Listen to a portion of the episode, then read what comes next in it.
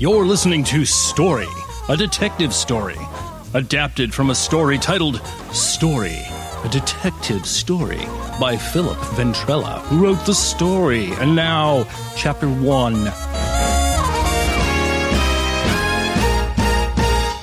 I was sitting in my office, working one hot August afternoon.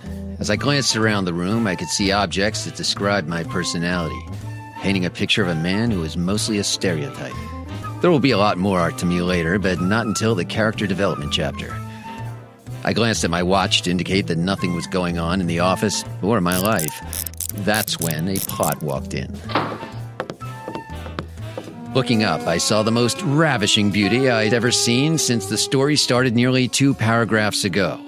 She walked up to my desk and dropped a very large plot device on a stack of papers. What's this about, Toots? That's for you to find out. But don't worry. It will only take eight chapters to do it, and we'll also have a gratuitous sex scene in chapter three. I swallowed hard.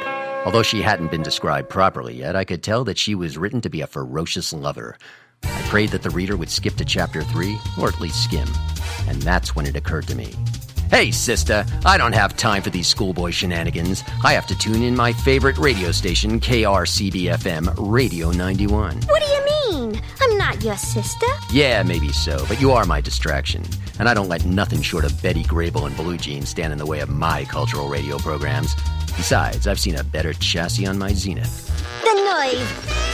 It doesn't take Noive to stick to your guns and insist on KRCB FM Radio 91. The Petaluma radio players are proud supporters of KRCB.